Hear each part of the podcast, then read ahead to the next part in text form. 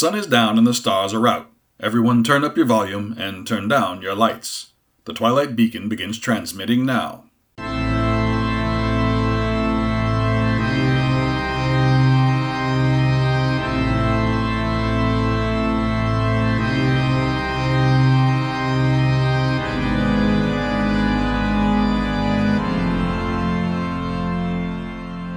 Jedediah D. Blackwell here, coming to you from the Twilight Beacon, here in the American Southwest.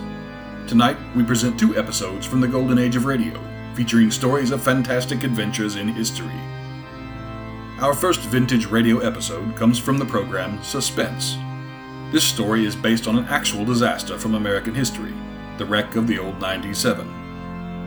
In 1903, the train known as the Fast Mail, pulled by engine number 97, derailed near Danville, Virginia, and plummeted into a deep ravine. Eleven crewmen were killed and seven more injured in the disaster, which inspired a commemorative folk ballad. The song, named The Wreck of the Old 97, has been performed by many legendary musicians since, including Johnny Cash, the Statler Brothers, and Roy Acuff. It is held up alongside the Ballad of Casey Jones as one of the most loved railroad songs of all time. And now we present The Wreck of the Old 97, as heard on Suspense in March of 1952. Autolite and its 96,000 dealers bring you Mr. Frank Lovejoy in tonight's presentation of Suspense.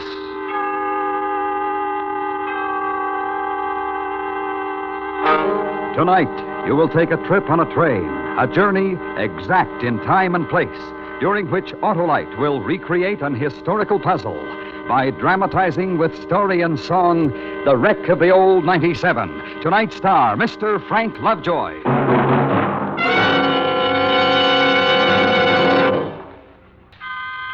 And now, with The Wreck of the Old 97 and the performance of Mr. Frank Lovejoy, Autolite hopes once again to keep you in suspense.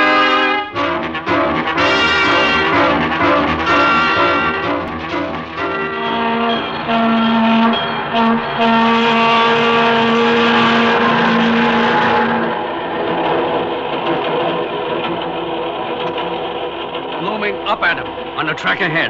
The snow was real heavy that night. Visibility less than zero, if that's possible. Not snowing as hard as now, but nearly. No warning, mind you. Nothing. People sleeping, eating, drinking, just talking like we're doing, and bam, all over. Finished. Terrible wreck. Snowing this bad, huh? Yeah, but then, of course, they didn't have signal systems like we have, or safety measures like we have. Did they, Joe?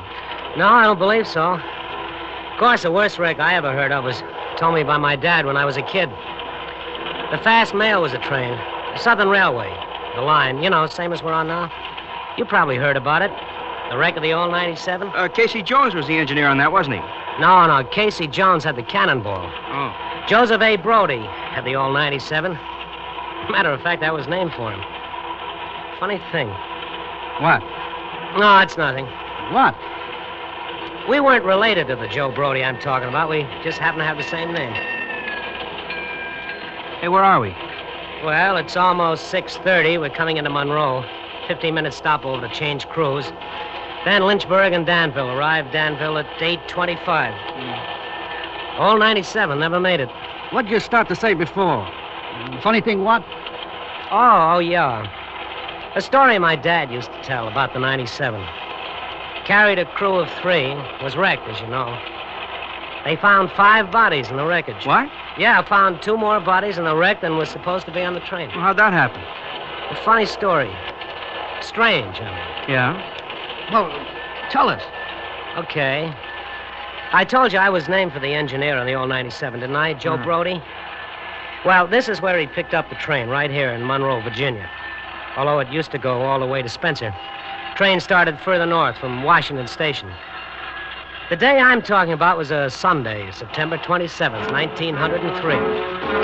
And here's what happened. On a cold, frosty morning in the month of September, when the clouds were hanging low, 97 pulled out from the Washington station like an arrow shot from a bow.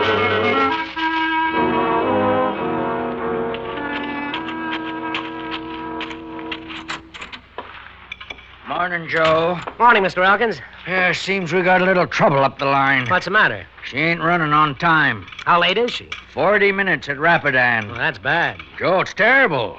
Old 97's never run a minute late since she went into service. Don't you worry, Mr. Elkins. She won't be late on our division. I'll get into Danville on time.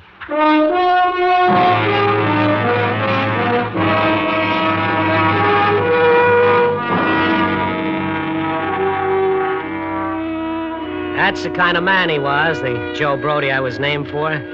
He was a proud man and the best engineer on the line, and he loved old 97. It was Joe who'd driven her down from the World's Fair at Chicago when she was on exhibit as the newest, most powerful engine in the world. And it was Joe who'd driven her over the Blue Ridge Mountains from Monroe to Danville ever since. The old 97 was Joe's baby. And in Danville that morning, his wife was expecting a real baby.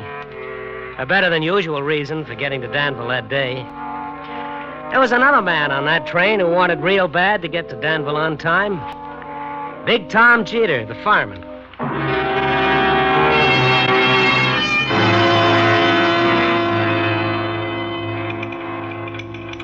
Morning, Mr. Brody. Morning, Mr. Elkins. Morning, Tom. Morning, Tom. I hear she's late. 40 minutes at Rapidan. Well, today, my mammy and pappy's been married 50 years. Their golden anniversary. I figured to get in on time today. We will, Tom. Whole family's gonna meet me at the station. Big greeting for the youngest child. Fireman for Mr. Brody. We'll get there in time if you keep that fire going this morning. I will, Mr. Brody. Oh, here, Joe. I'll get your orders ready. They gave him his orders at Monroe, Virginia, saying, Joe, you're way behind time. This is not 38, but it's old 97. You must put her in Danville on time.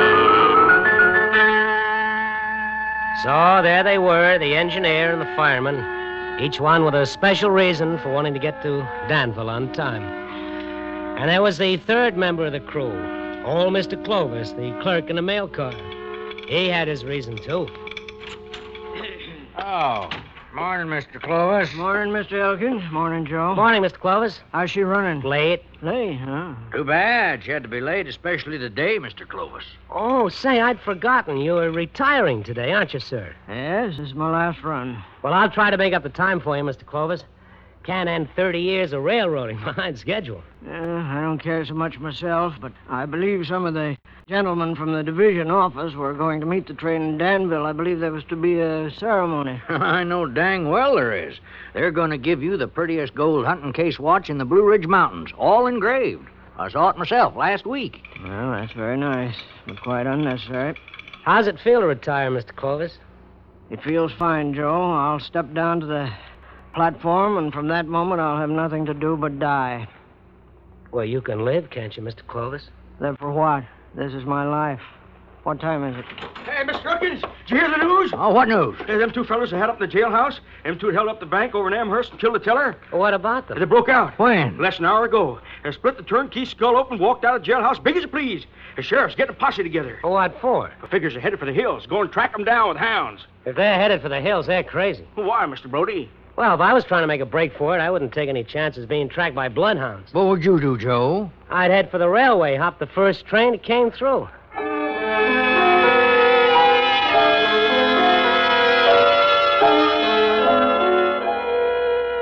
Now, across the tracks from the station agent's office and right near the water tower was a tool shack. And at that very moment we were talking about, these two killers were hiding there. Or at least that's the way I was told the story.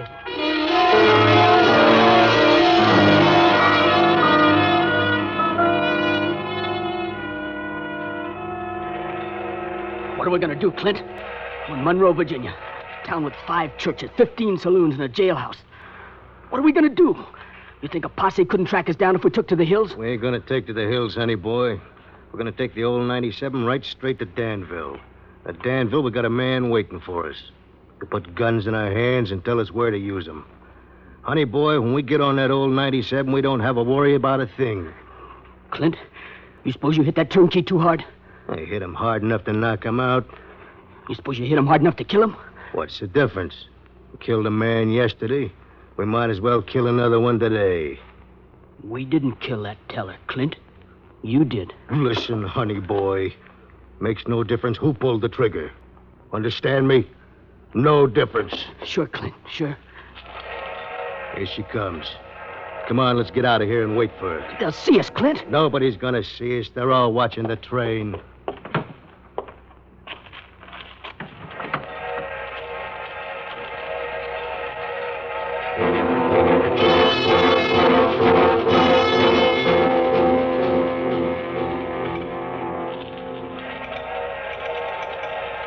Here she comes. Come on, Mr. Clovis. Let's get out there and find out why Pete's so late. All right, Joe.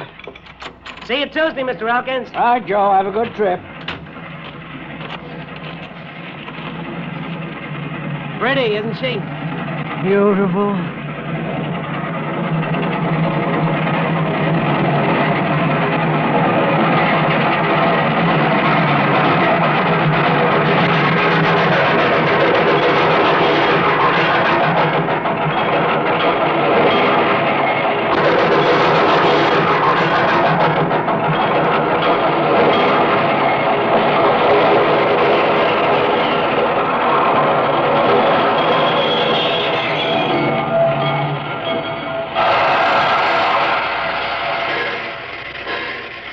Look at Big Tom. He's in more of a hurry than I am, if that's possible. To get to Danville and be presented with a gold watch. What? Uh, here comes Pete. Why, hey, Pete. Hi, Joe. Mr. Clovis. Hello, Pete. What's the delay? Washout south of Rapidan. And a section gang made up completely of numbskulls. Wouldn't let you through? No. Section boss was afraid the ballast wouldn't hold.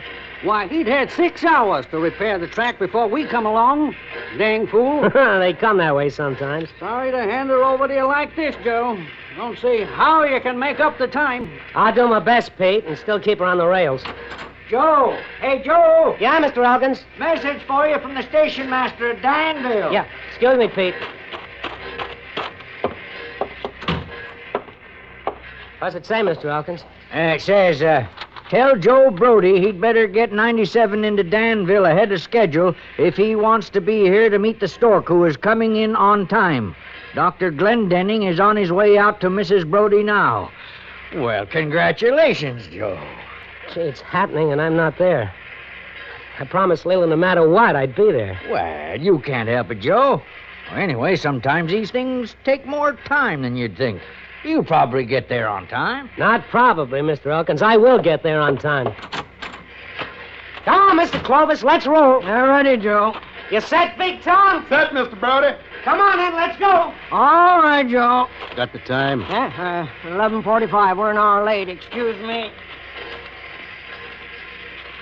Come on, let's go. Wait. Let her get started. No one's paying attention to us.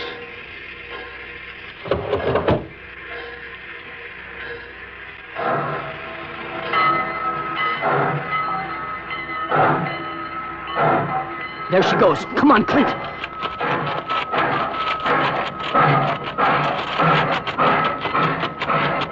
Come on, come on. Give me a hand. There. Grab the rung. Got it? Got it.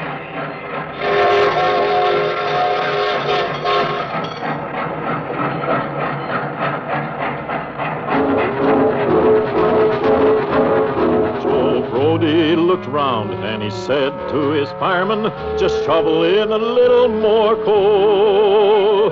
And when we cross that white oak mountain, you can watch old 97 roll.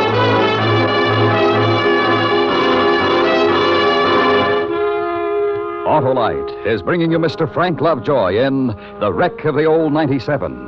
Tonight's production in radio's outstanding theater of thrills, Suspense.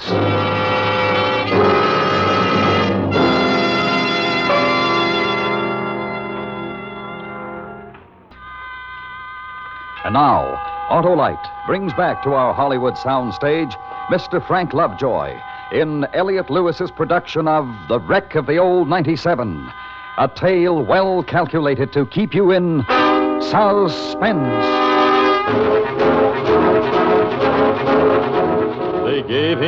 His orders at Monroe, Virginia, saying, Joe, you're way behind time. This is not 38, but old 97. You must put her in Danville on time. Well, there they were. Five men on old 97 when she pulled out of Monroe. The engineer and the fireman and the mail car clerk who were supposed to be there, and the two escaped killers who didn't appear on the manifest. And each and every one of them with an urgent need to make up that lost time. Pour on the coal, Big Tom. Pour her on. I'm shoveling as fast as I can, Mr. Brody. Give me all you got until we cross White Oak Mountain. And you can stand back and watch 97 roll. I'm a giving it to you, Mr. Brody.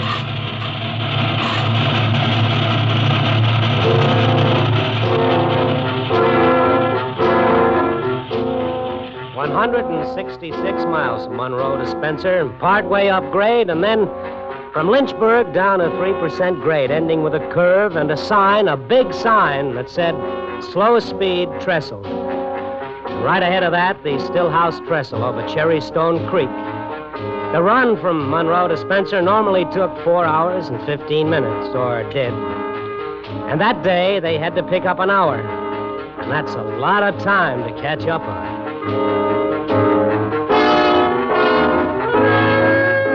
Joe Brody turned to his old fireman, said, Shovel on more coal. For when we hit that old white mountain, you can see old 97 roll.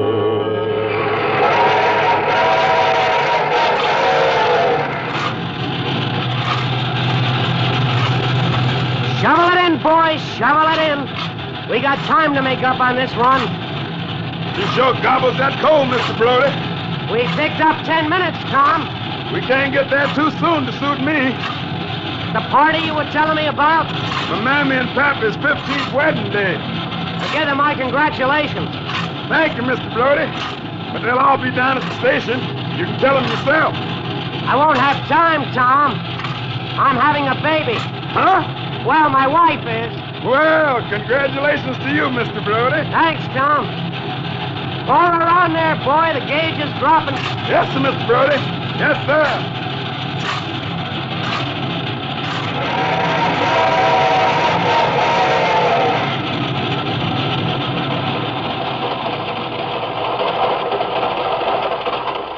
Clint! Yeah, This train ain't going very fast. He's climbing, honey boy. Wait till we get over the mountain, you'll see her go. I don't like it. I don't think we ought to hop this train. You don't like it? Just step off any time you like to, honey boy. Clint? Shut up! Get off or shut up!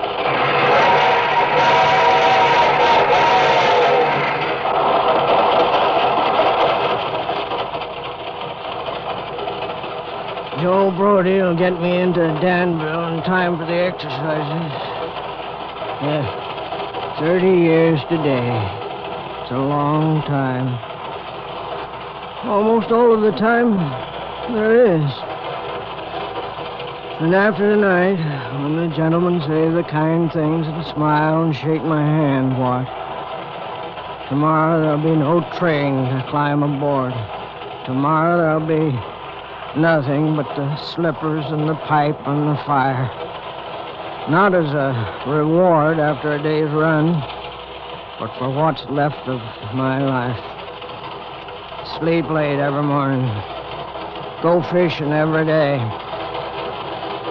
Who wants pleasure all the time? Never to ride old 97 again. Never to have a job to do never to be needed. They call it retirement. I think it's death. I wish we'd never get to Danville.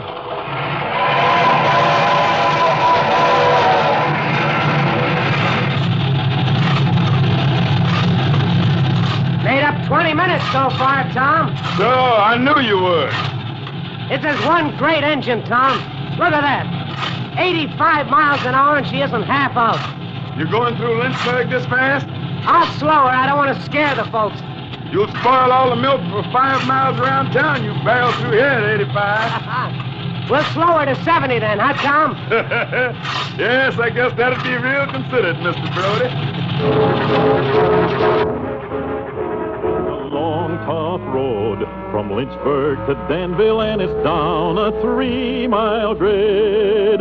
It was down that grade that he lost his air brakes. You can see what a jump he made. Now, I want to point out a few things to you. Joseph A. Brody was the best engineer on the line. He knew that road like his own hand. The fast mail, old 97, was a crack train, not old at all. In perfect condition, carefully checked always, mechanically perfect in every way. Yet, it had a wreck. And here's why my dad's story makes some sense. Here's what must have happened. Now remember, the two killers were hanging on right behind the locomotive.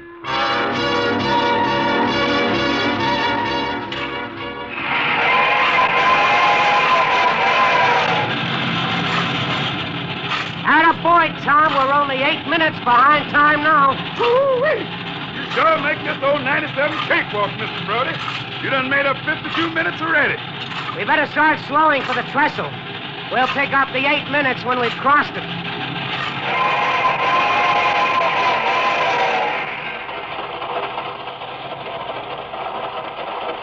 Clint. Clint, he's slowing down. Yeah, I feel it. I wonder why. 97 doesn't stop between Monroe and Danville except for emergencies. Maybe there's an emergency. Yeah, us. We're the emergency. Sheriff Monroe's telephoned ahead. The guest will skip town on this train. What are we gonna do? We can't jump off. See that hose? Yeah? That's the airline for the brakes. Hold my arm so I don't slip. What are you gonna do? Turn that valve, honey boy. Shut off the air brakes. This train ain't stopping this side of Danville. Uh, the valve's tight. Gotta get this thing. There it is. That does it, honey boy. He ain't stopping now.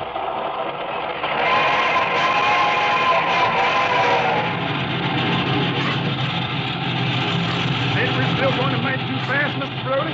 Scared, Tom? No, sir, not with you at the throttle. I was just observing, though. Ain't we going a mite too fast? We'll slow her a bit more, Tom. We can't make that curve at 90. Tom, Yes, sir? the brakes. The brakes don't work. Lord almighty! Look, all the way back and nothing happens. There's a tussle, Mr. Joe. Jump, Tom, jump! He was coming round the turn doing 90 miles an hour when his whistle began to scream. He was found in the wreck with his hand on the throttle. He was scalded to death by the steam.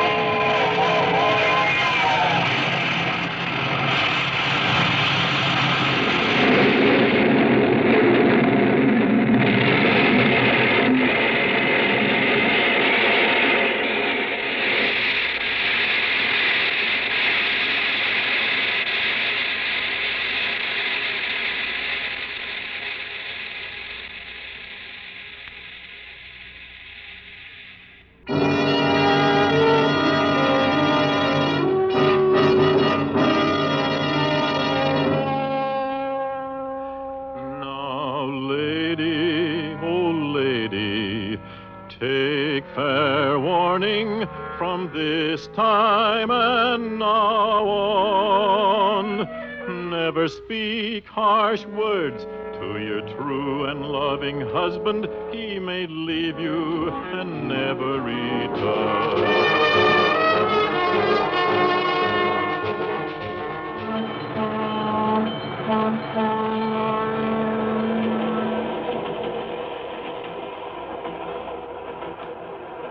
Now, the wrecking crew got there that night, came down from Lynchburg, just like we're doing. They found the old 97, her nose buried in the mud bank. None of them got there to Danville. You know, I often wondered about the station that night. Strange group of people waiting. The committee from the railroad with Mr. Clovis Goldwatch. Big Tom's family to greet their youngest son. And a carriage waiting to take Joe Brody to the hospital to see his new baby, which I understand was a little girl. And maybe, off in a corner, few men with guns waiting for the killers. And that's what happened, huh? Well, that's what my dad used to tell me. What time is it?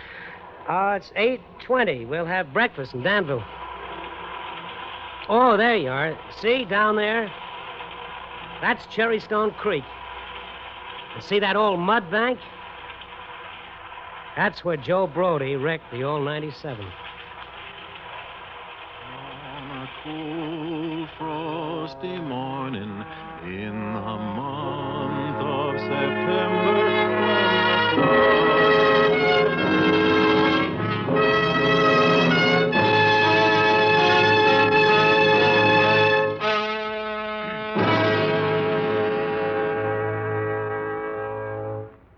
Suspense. Presented by Autolite. Tonight's star, Mr. Frank Lovejoy. Suspense is produced and directed by Elliot Lewis, with music composed by Lucien Moraweck and conducted by Lud Gluskin. The soloist was Harry Stanton. The Wreck of the Old 97 was written for Suspense by Mindret Lord and Christopher Anthony. Featured in the cast were Herb Butterfield, Clayton Post, Eddie Firestone, Junius Matthews, Jack Kruschen, Roy Glenn, and Joseph Kearns. Frank Lovejoy can be seen starring in the Milton Sperling production for Warner Brothers, Retreat Hell. And remember, next week on Suspense, Mr. Robert Young in Backfire. This is the CBS Radio Network.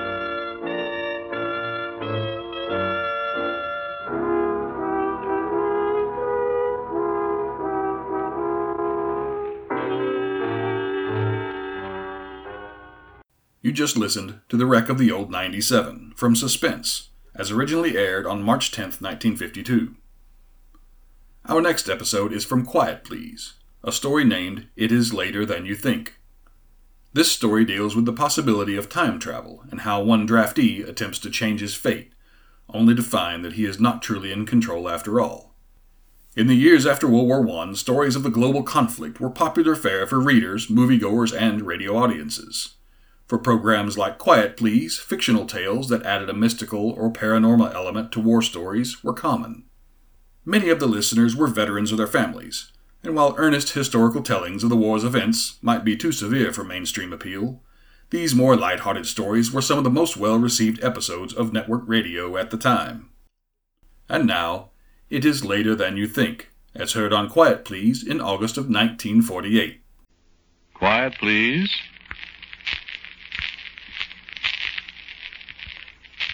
Quiet, please.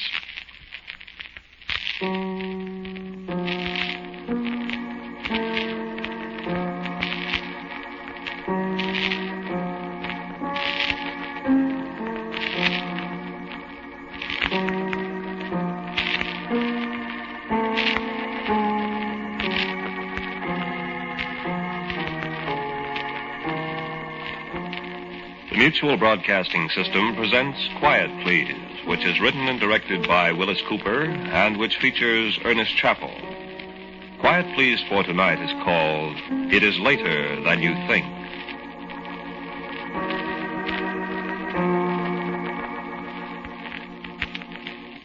And so I venture to say that the Germans and the Japs are trembling in their boots at this moment for the word that Lindsay Bradley is on their trail.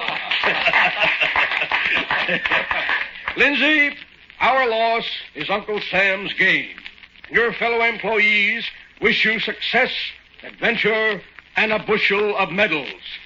And in token of our high esteem for you, in remembrance of the happy hours we have spent with you in the plant, for we are all one big happy family, I present you with this 17 jewel, solid gold, imported wristwatch. May it ever remind you of your good friends here at this arsenal of democracy you are leaving to face our enemies in person. Well, uh, well, all I can say, fellow employees, uh, uh, fellas, uh, and Mr. Throop, all I can say is, uh, I I thank you.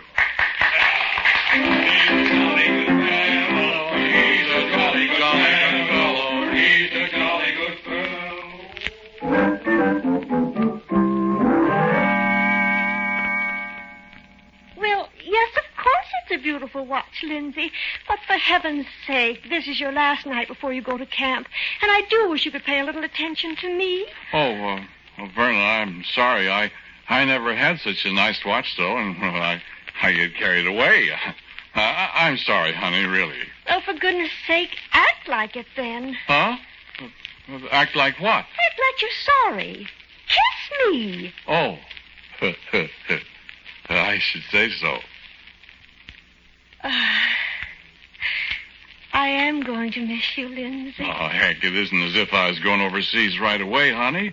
Oh, my goodness, I'll probably be in the camp for quite a while, uh, learning things. Uh, heck, you could come and see me often. Maybe I could get an apartment in the town where the camp is, and the sergeants, or whoever it is, would let you live at home and just go to the camp days. Well, uh, I don't know about that. It'd be wonderful, Lindsay. Uh, you could come home for meals, and you could have uh, colonels in for dinner. It'd be just like home. Uh-huh. First thing you do when you get to camp is find a nice apartment, about four rooms, uh, uh maybe five, and I'll come uh, right away, huh? Uh, well, I'll see, honey. You don't seem to be very excited about it. Well, I don't know how it'll be at camp. You know, I, I might not be able to find an apartment, and, and maybe I wouldn't be staying there long. You don't want me to be with you. Why, sure I do, Verna, but I. You just want to leave me here all alone in this old place while you go off camping out and being in parades and having a wonderful time. Well, I don't think it'll be like that, Verna. Uh, Francis Felton wrote last week from Camp Breckinridge, and he said he'd lost 13 pounds. Well, he could stand it. Goodness, I just bet it's wonderful for the boys in camp, marching and having sham battles and Goodness, I wonder what you'll be doing this time tomorrow. It's 11 hours now, and, and I'll be arriving. What are you doing with that watch? Huh? I was just setting it ahead 11 hours. All right. Get your heels together, all of you. Chin in, chest out. You're at attention. My goodness gracious. Quiet. Uh, but I just. And said... I said silence. Could I ask a question, Lieutenant? I'm a sergeant. Could I ask a question, Sergeant? Uh, please? What? Where am I? You crazy, Mac? Well, gee, uh, honest, sir, I'm not sure. Well, I'll just refresh your memory, Bud. You're at Camp Dix, New Jersey. And you're a great, big, ugly, flat-footed private in the infantry, whether you like it or not. Well, for heaven's sake.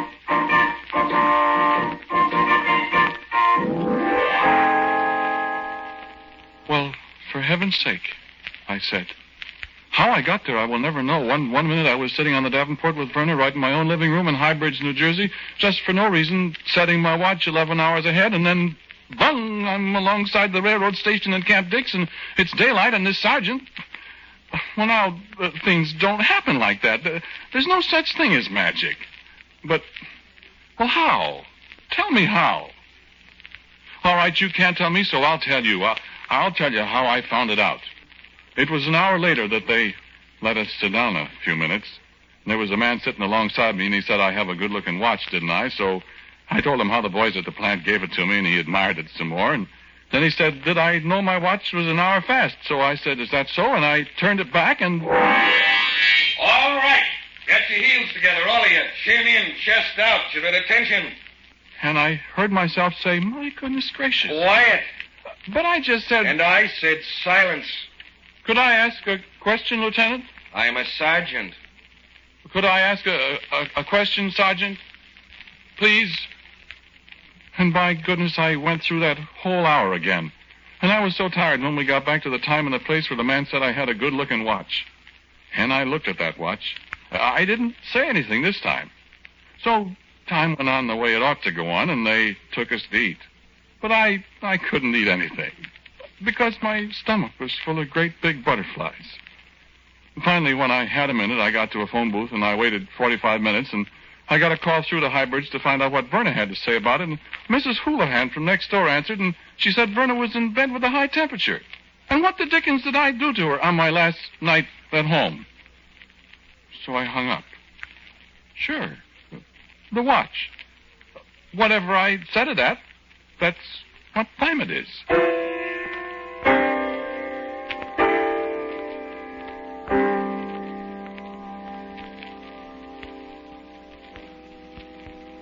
Well, now, thinks I, this could be a very handy thing. But I have to be careful. Say, where do you suppose they got that watch? It's really, And then I happened to think of something. My gosh, what would happen if that watch ran down someday if I forgot to wind it and it stopped? Would time stop? Wow. Well, I'm I'm not going to try to find out. Uh, you know, this sergeant, he wasn't such a bad fellow at that. I was sitting on my bunk one night after supper. There, there wasn't anybody else in the barracks, and, and he walked in. I said, "Hi, Sergeant." What's with you, Bradley? Oh, I'm I'm just tired. Ain't you going to the movies? No, they run that picture in Highbridge two months ago. Cigarette? Uh, thanks. Uh, you going? Uh-uh. I feel kind of low. Oh, that's so? Yeah. Got a Dear John. Which? Letter from my girlfriend. Oh? You know. Dear John, I don't know how to tell you, but I have fallen in love with another guy, and you and I will always be good friends. Oh. Yeah, great. They'll never get married, kid. I. I am married. Oh, excuse me. You happy? Well, oh, sure. Sure. Yeah, sure, sure. Great. We've been married four years. Miss her, huh? You bet. Uh, this is a kind of uh, vacation, though. you know. Uh. She said she might come down here to live uh, near the camp. You like that? Well, What you monkeying with that watch? huh? Uh, I was uh, just thinking of an experiment. What kind of experiment? Oh, nothing. There's, there's nothing. Huh. Want a beer? Let's walk over to the PX. So we walked over to the PX and we had a beer, and then we had another, and eh, me and my big mouth, beer always makes me talkative. The sergeant noticed I was fiddling with my watch. I couldn't get it off my mind, and finally, eh, finally, the beer and I told him the story. Of course, he didn't believe it. He laughed a lot. He said I had a great imagination, and then after a while, he walked back to the barracks with me, and we sat down in my bunk again, and well, the place was still empty, and we was, he was still laughing about my imagination. I got huffy. I told him I'd prove it to him. How will you prove it to me? Well, how soon will the movie be out and the fellas come back to the barracks? An hour? Okay. Watch. What are you doing? Setting it ahead an hour.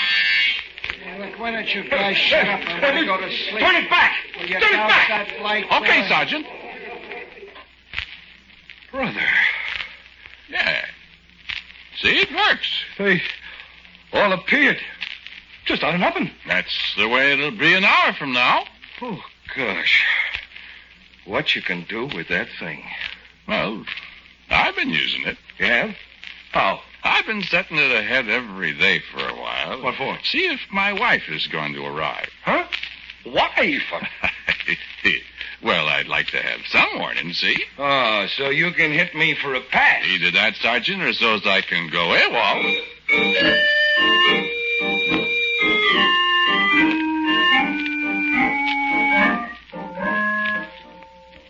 No, Verna's all right. We get along all right, but, well, heck, she demands. I mean, I never got out before I was drafted, and, well, darn it, I kind of like being my own boss. That is, as, as far as the Army would let you, you know what I mean? I, I love Vern all right, but I knew what it'd be once she got settled in an apartment here in town. Heck, Highbridge isn't far away. I could get a pass once in a while, but, but here in town, no, I figured that was too close. Yeah, I feel a lot different about it now, but this was quite a while ago. See, 1944, and I'd only been away from her a few months. you know what I mean? Okay. So she snuck up on me after all. I forgot one night to set my watch ahead, and first thing the next morning, I got the word that she was here. So I talked to the sergeant how to talk to out of a pass. We kidded a little. I I went to town to meet her. It was it was kind of nice. But gosh, I couldn't get a word in edgeways. Lindsay, you're so thin. Well, I I've been I know you. You just won't talk up to these sergeants and majors and people. Just let them walk all over you. You wait till I see somebody in authority. Oh no, Verna, you, you can't you can't You've been drinking. I bet you've been drinking. Well, I'll put a stop to that. When we get an apartment here in town, you can have ginger ale at home, and I'll make brownies, and you can have some of the boys over once in a while. Verna. What? Verna, do you love me? Why, you silly child. Of course I do. Here, give me a kiss. Now wipe off that lipstick. Are you going to take me out to the camp? I'm just dying to see it. Well, I thought maybe we'd No. stay in town. Now, Lindsay, I'm not going to sit around in this dismal town all day and all night when there's all sorts of interesting things going on out where you're camping. I came down here to enjoy myself, and that's what we're going to do no matter what you So think. that's the way it was, yakety yakety all the time, and I got awful tired of it all of a sudden. You know, used to be I could kind of shut my ears to the yakety yakety, but I seem to have lost the trick somehow, and so then I thought, oh, gosh, I'm going to see how long this is going to go on. So I turned my back and I moved the hands of my watch ahead, and I, I got it ten hours ahead, and I, I heard a kind of sigh or something, and I turned around, and you know what? There was this sergeant kissing my wife just as big as you please.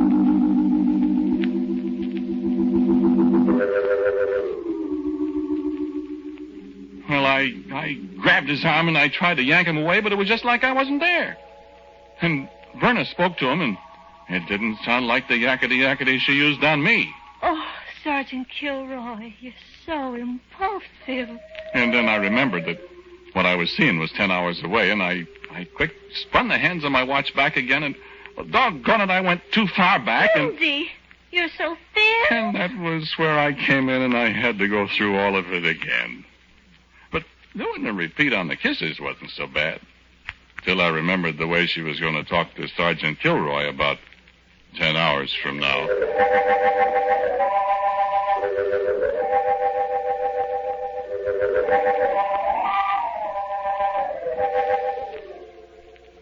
Well, sir, about five o'clock he showed up and he told me I had to go back to camp.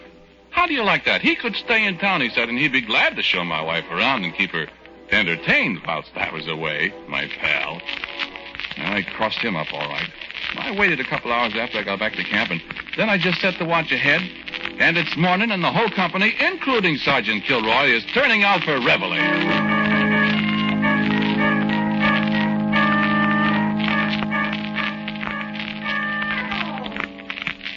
Well, she stayed there. She got an apartment, such as it was. I got a lot of passes. I took the sergeant in with me every once in a while, and everything was as nice as pie. I didn't do much with the watch because I was scared of it. I took awful good care it was wound all the time. I tried once to see if I could turn it ahead farther than 12 hours, but you know, I couldn't. When the hands got the 12 hours ahead, everything just clicked right back. Well, you see, 12 hours, the hands just come right back to where they were when you started. Well, anyway, uh, half a day's enough for me. Heck, it's too much. Think it ain't? Yeah, there come a day. There always comes a day. A big bunch of us got pulled out early in the morning with our A and B bags and everything out of the kitchen stove hung onto us. We're off to the races. Only Sergeant Kilroy, he's permanent detail. He stays in camp. Great deal. Well, I'm smart. I get myself lost in the dark. And I beat it for a taxi, and I haul down to town our apartment. No, Verna doesn't know I'm leaving. I, I don't know where I'm going, and no, I'm not trying to desert. I want to find out something. I get in the apartment, and Verna doesn't wake up, and she looks awful cute asleep. But I turn the hands of my watch ahead three hours. Nothing happened. Except the bed was all of a sudden empty, and I could hear Verna out in the other room, and of course it was full daylight now. So I heave a big sigh of relief. Everything's all right. And then Who is it? Who is it? Kilroy's here, darling.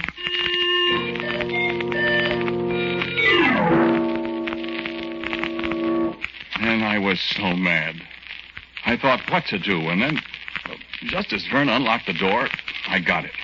I set my watch back where it belonged, and it was early dark morning again, and she was asleep there in the bed, smiling, and I got out of the apartment. I'll fix that, I said to myself. I'll beat it back to camp, and I'll knock that Kilroy's head off, and a big MP stepped up in front of me. Hey, take it easy, Mac. Where you going with that equipment? Huh? Uh, why, I, uh, I mean, uh, I, I missed the train, huh? Oh, you missed the train, huh? Yeah, I. That's fine, Mac. Listen, the train ain't left yet, Mac. Oh? It ain't due to leave for 20 minutes yet, Mac. So I'll tell you what I'm going to do. Just get in the Jeep here with me, Mac.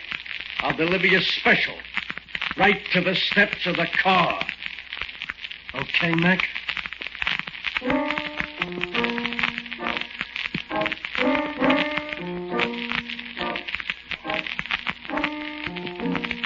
So I started my trip overseas handcuffed to an MP. And there wasn't any kidding about it. I was on that train, but good. And all the jumping up and down in the world wasn't going to do me any good. Because in an hour and a half, I was sitting on a bunk about a foot above sea level in the hold of a great big transport, and the ship was aiming for Africa as fast as they could turn over the propeller.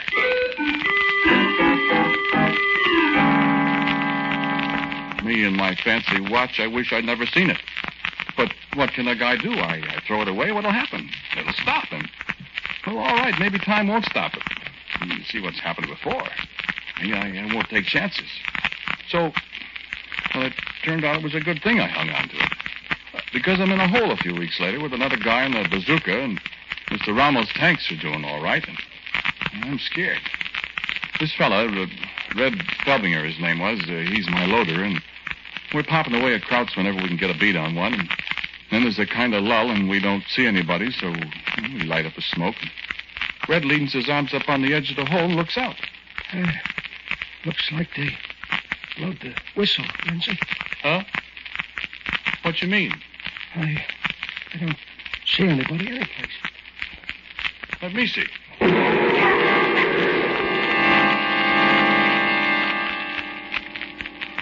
And that was the end of Red Felbinger. And it was pretty near the end of me, except for the watch. All the German tanks in the world were heading right straight for me and blazing away like the 4th of July. Only it wasn't no celebration. The air was thick with hunks of iron, and I leaned down to pick up my bazooka, and then the thought come to me. I, I reached for my watch. Two hours I'll set it back, I thought. And I did, and all the tanks and everything disappeared. So I climbed out of the hole and started away from there. And all I remember was. And everything went black and red and green, and then dead. No, uh, not dead. But I got it right through my neck, and they told me in the hospital that the bullet traveled on down my arm and came out right alongside my watch. I was pretty scared about the watch, but the nurse was a nice girl. She laughed, showed me how she'd put it on my other arm. Wound it, too, she said. I felt better. Then I remembered I'd never set it ahead again to where it belonged, and I asked her to set it, and she, she tried. She couldn't. Something happened to it. Well, look, I won't try to tell you about all the trouble I had with my arm, how I got sent back to the States, spent the next four years in the hospital. Verna? Sure, I saw Verna. I saw her a lot. She used to come and see me all the time. And she was different. It Seemed like all I'd been through had uh, kind of changed her. She she felt so sorry for me. Gosh, I got to feeling sorry for myself. You know how it is. Well, it was a long time those years with all I had to do to my neck and my arm. Once in a while I'd think about Sergeant Kilroy. But gosh, Verna was so different now. I, I knew everything was okay, so I forgot it. Funny thing was, though, I couldn't turn the watch up to where it belonged all that time. I, I tried. The nurses tried. The doctors. I couldn't do it. There was no soap. And all this time I got nervous and irritable. I, I used to have, uh, you know, delusions. Uh, one day last month, it was the first day I had my artificial arm. I, I woke up kind of dopey. I, I thought I seen somebody leaving my room at Walter Reed. I, I sort of heard the nurse talking to a guy in civilian clothes that looked kind of familiar, and I thought I heard him answer her. Just tell him Kilroy was here. Well, I was going to tell Verna, but the new arm and everything, I forgot. So I got out last week. It was kind of fun. I went back to High Bridge. Verna fixed up her old place swell, and yeah, she was special nice to me. I pretty near felt I could afford to lose that arm to make that difference in Verna. She was all right. Only she kept kidding me about the way I fiddled with my watch. I, I couldn't tell her I was trying to get it set back to where it belonged. There was two hours worth of difference in that watch. I guess I got into the habit when I felt so lousy, always twiddling at it, you know, that. Oh, there's somebody at the door. Verna's downtown getting her hair fixed. I wonder who it is. Hi, Lindsay. Kilroy. Mind if I come in a minute, kid? Why, sure. Uh, uh, sure, Kilroy. Thank you. Uh, glad to see you. uh, gee, Vern, be glad to see you, too. Sit down. Much obliged.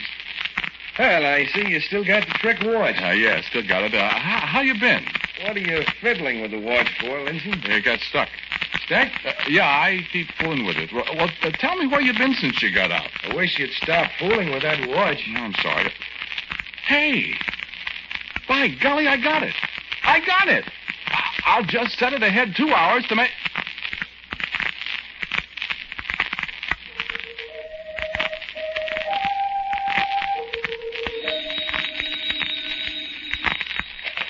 Yeah. Verna, it's about time. Where you been? All right, I'll meet you then. What? Good Lord, yes. Certainly I did.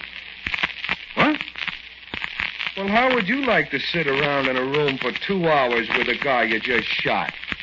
Huh?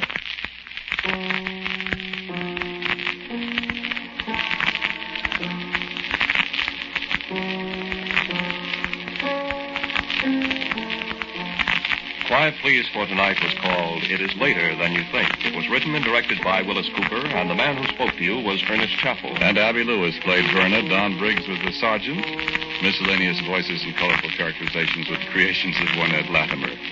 Music for Quiet Please is played by Albert Buhrman. Now, a word from Willis Cooper.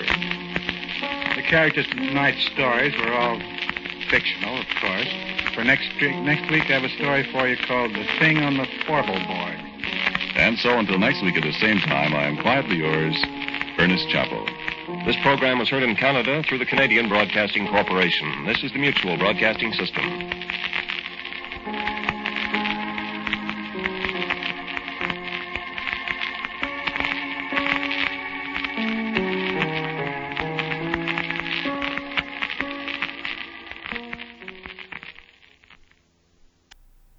Will wrap up this episode of The Twilight Beacon, featuring two classic adventures in history from the golden age of radio. You heard The Wreck of the Old 97, from the March 10th, 1952 airing of Suspense, and It Is Later Than You Think, from the August 2nd, 1948 episode of Quiet Please. The Twilight Beacon will return this Thursday, October 20th, with another episode featuring classic radio programs from the golden age of radio. Until then, this is Jedediah D. Blackwell saying good night, everyone, and good luck getting to sleep.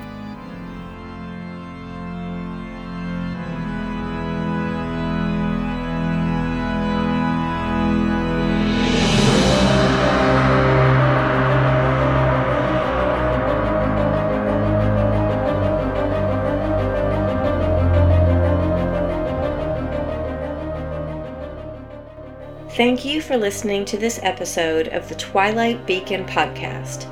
New episodes are released on thetwilightbeacon.com during the month of October and can be found on your favorite podcast apps and streaming services. The Twilight Beacon podcast is produced and edited by Jason and Jacob Burgess. Music by Alexander Nakarada. Special thanks to the Old Time Radio Researchers Group and OTRR.com.